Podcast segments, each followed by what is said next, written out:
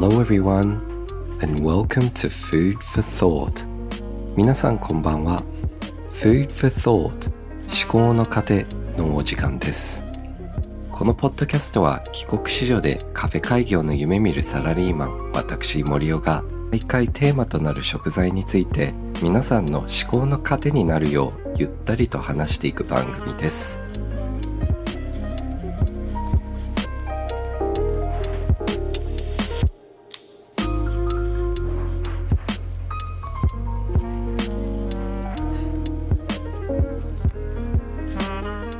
週は3週間ぶりに日本からお届けしております。そうです。やっと帰国しました。本当にですね帰国が大変だったんですよ。それがあの検疫とかそういうことではなく単純にフライトが飛ばなかった問題があったんですよ。僕はですねえっ、ー、と実家がメルボルンの方なんですけどメルボルンからシドニーまで飛んで国内線で。でそこからシドニーから羽田の ANA の便に乗ったんですけどこのメルボルンからシドニー間が地元の航空会社カンタスってところだったんですけどもともとは3時にフライト出てそれでシドニーにまあ大体4時半に着いてそれで日本からあ日本までですねのフライトが9時だったんでまあ間余裕で5時間ありますよね。4時間半ぐらいですかね。だったんでまあ乗り換えも大丈夫でしょうと思ったらなんとメルボルンシドニー区間はのフライトが5時間ディレイされたんです。結局。最初は1時間だったんですよ。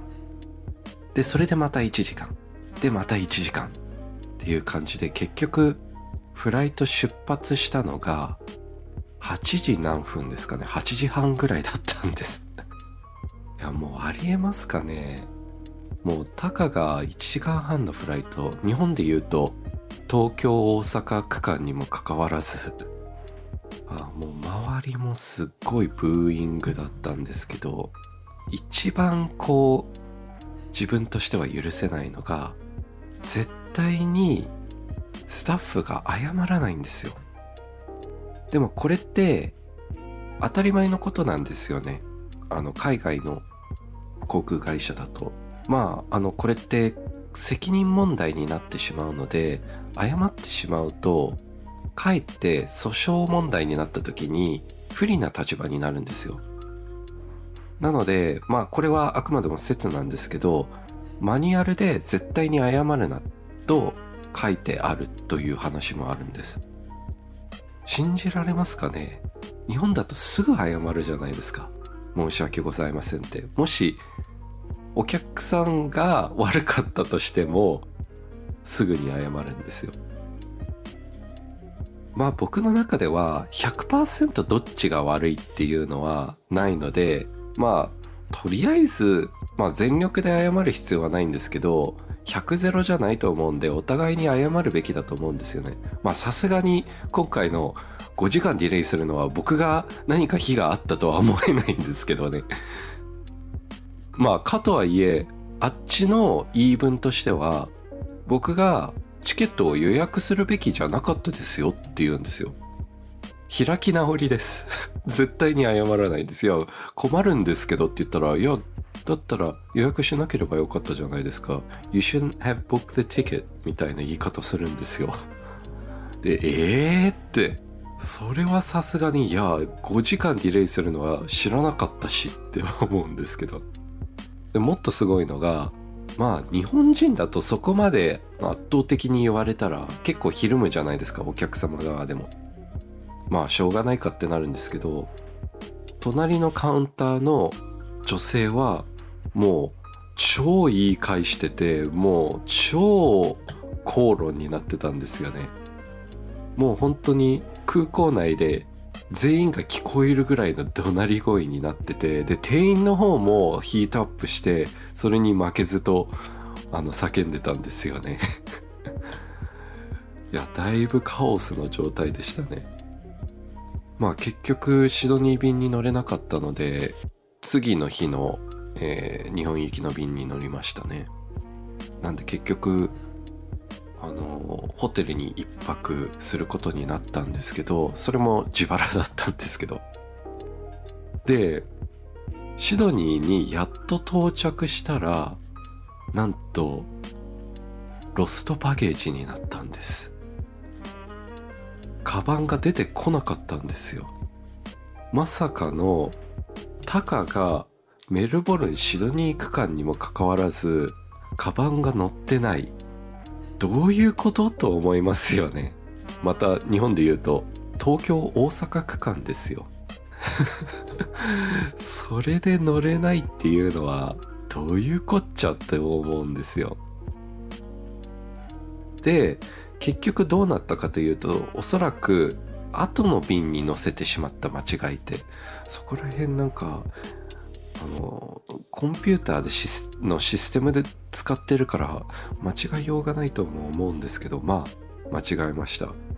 で何時間か遅れで荷物が届き荷物をホテルに持ってって開けようとしたらなんと鍵が開かないんです。壊されたんですよ。鍵のところ。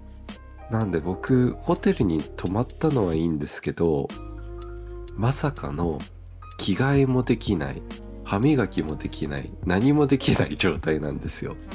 まああのリュックあったんでリュックの中のものでなんとかしのいだんですけどいやーそれもまたちょっと体は気持ち悪かったですね。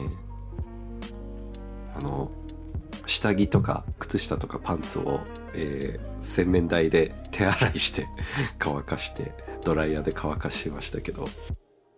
いやー本当に日本に着いた時はもう泣きそうになりましたね。やっとかと思って。あれは本当にもう経験したくないことですね。まあ改めて思ったのは日本の航空会社はでも本当に優しいですね皆さん。もうサービス業ですね。ちゃんとしてます。もうカンタス降りてで ANA チェックインするとなったらもうみんな神対応でした。もう最高です。ANA も JAL もそうですけどもう大好きです。日本の航空会社以外は乗りたくないですね。極力。はい。そんな困難ありましたけどおかげさまで実家の方でゆっくりさせていただきました。いや結構どこにも行かずにほとんど家にいましたけど まあ家族とお時間過ごせたのは良かったですね。もう母親と毎日のように相席食堂を見てたんですけど母親も完全にはまってしまって。ただ母親と見ていると母親もちょっと待てをやりたくなるんですよね。でもそのちょっと待てのところがずれてんですよ。まああの千鳥さんのツッコミっていうのはまあ常識人まあ視聴者の代表している言葉じゃないですか。なのでそれがまあ常識っていうところなんですけど母親はそこでは突っ込まないんですよ。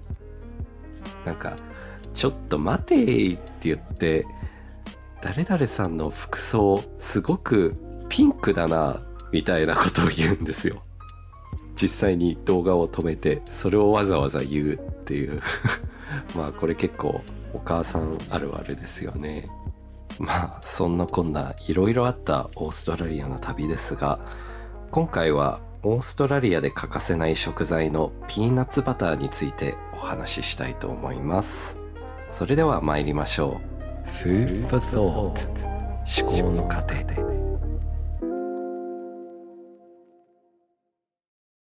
まあピーナッツバターですけどちょっと日本のピーナッツバターのイメージと海外は違うと思いますまあ日本ですと結構ピーナッツバターって甘いイメージあるじゃないですか。オーストラリアのピーナッツバター、あとアメリカもそうだと思うんですけど、基本的には甘くないです。むしろ甘い方が少ないと思います。まあこのピーナッツバターが各家庭に必ずあるぐらいの基本的な食材なんですよ。まあ日本で言うと味噌みたいな感じですかね。なので、スーパーに行くと、おそらく30種類ぐらい、もうずらーっと一列並んでんですよ。もういろんな種類ありますね。まあそのピーナッツの流度だったり、例えば、まあ日本でもあるんですけど、クランチーとスムーズ。それ以外には、まあ塩加減でしたり、あといろんな、あの、味がついてたりするんですよ。まあ、僕もちょっと買って帰ってきたんですけど、ごま入ったピーナッツバター、白ごまですね。だったり、あとちょっとチリ味だったり、あともう一つ驚きなのが、プロテイン強化された健康食品のピーナッツバターがあるんですよ。これはなかなか日本ではないんですけど、僕もすごいそのプロテイン入りが好きで、オーストラリアにいる間は常備してましたね。で、まあ、ピーナッツバターこんなに種類あって、じゃあどうするんですか？という話なんですけど、使い方はいろいろあります。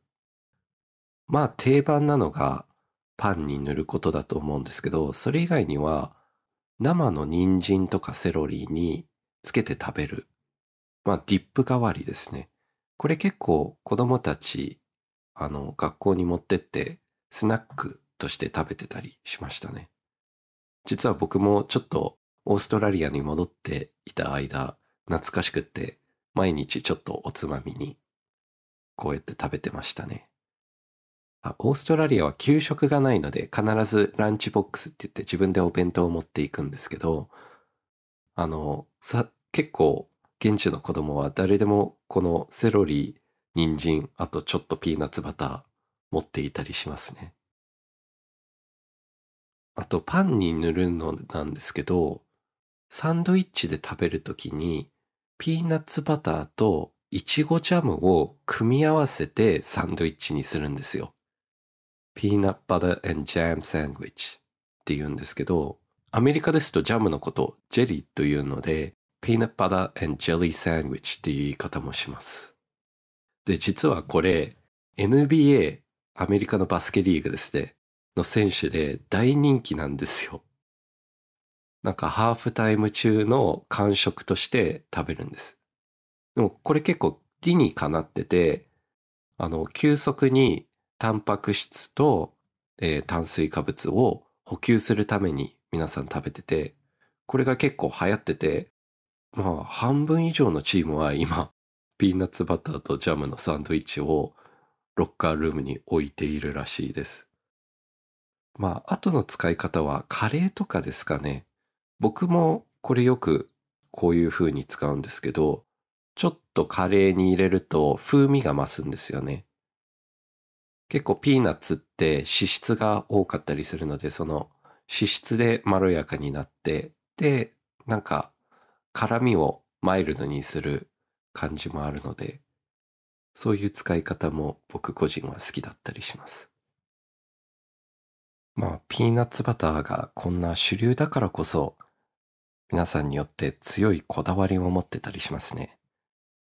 例えば、NBA 選手にエドワーズっていう方がいらっしゃるんですけど、彼はインタビューの時にすっごい強いこだわりを見せて、もうクリーミーな方がいい。カリカリなタイプは食べたことないし、今後も食べないという すっごいもう主張が強かったですね。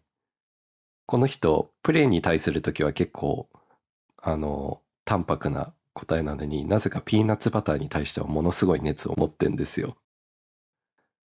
まあ僕はですね、おそらくカリカリかクリーミーで言うと、まあ時と場合に言うんですけど、ちょっと歯ごたえあったらいいので、カリカリ派ですかね。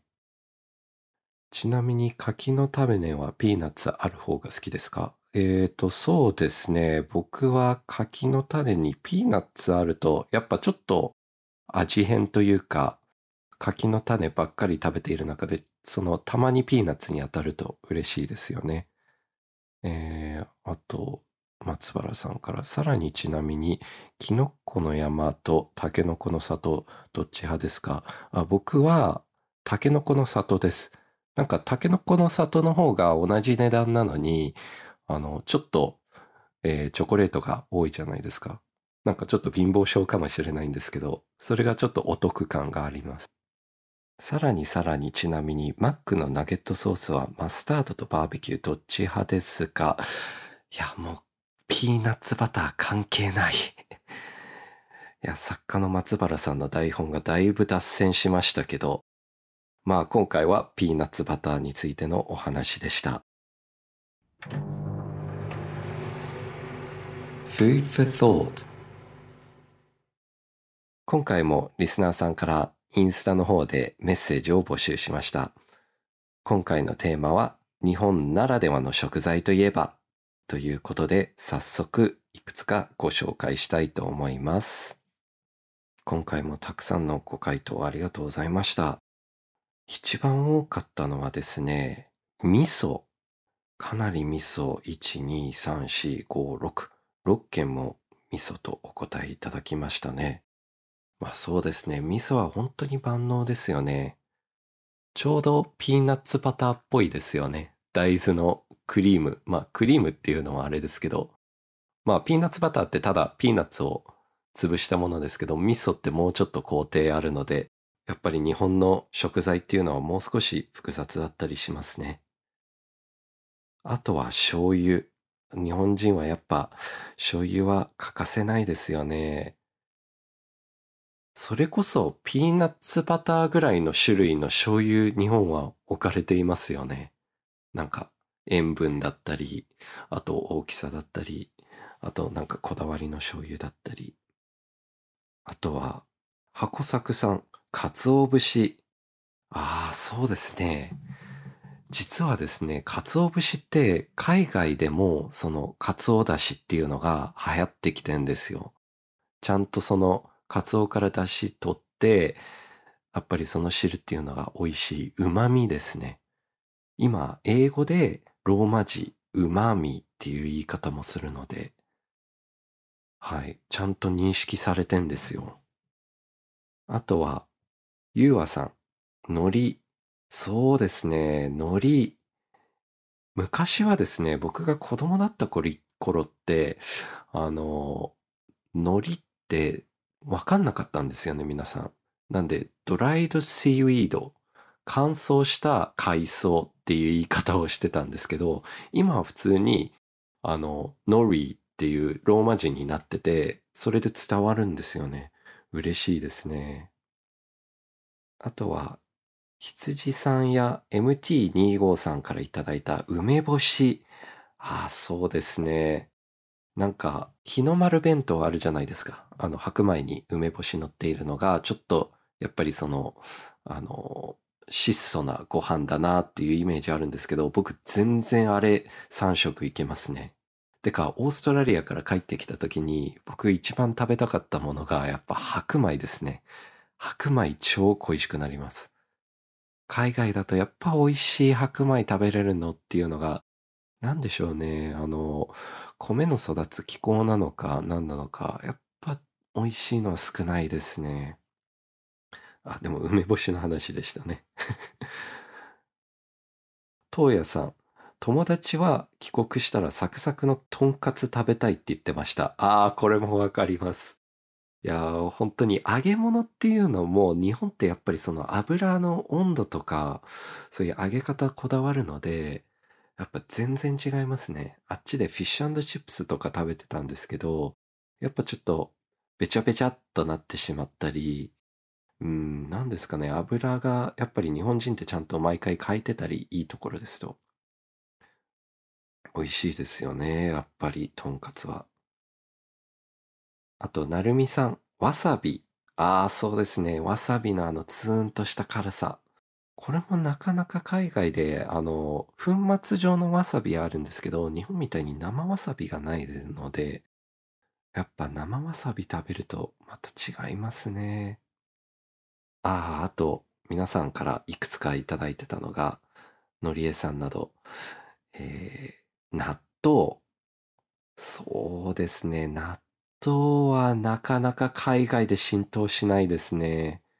まあまた後日話すと思うんですけど、オーストラリアではベジマイトっていうなかなかの珍味があるので、これも納豆に似てますね。いやもう海外の人で納豆食べれるっていう人、ほとんど聞いたことないですね。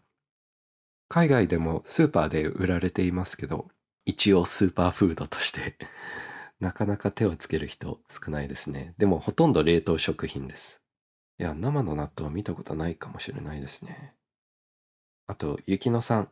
ごぼうですかねきんぴらごぼう大好き。ああ、ごぼう。ごぼうも海外であまり主流ではないですが、やっぱり日本の代表的な食材になってきてますね。すごく体にもいいですし、あれも海外で今スーパーフードブームなので海外は 流行りそうですけどね。皆さんからのたくさんのメッセージありがとうございました。このポッドキャストでは皆さんからのメッセージをお待ちしております。インスタのストーリーの方で募集しておりますので、ぜひぜひフォローしていただき、送っていただければと思います。そしてこの番組が面白かった方は、ぜひ番組のフォローと高評価、そして SNS での感想をお願いします。ハッシュタグ思考の糧をつけてつぶやいていただければと思います。Twitter とかインスタとか TikTok、YouTube、レモン8いろいろやってますので、ぜひそちらのフォローもお願いします。それではまた来週。Good night and goodbye.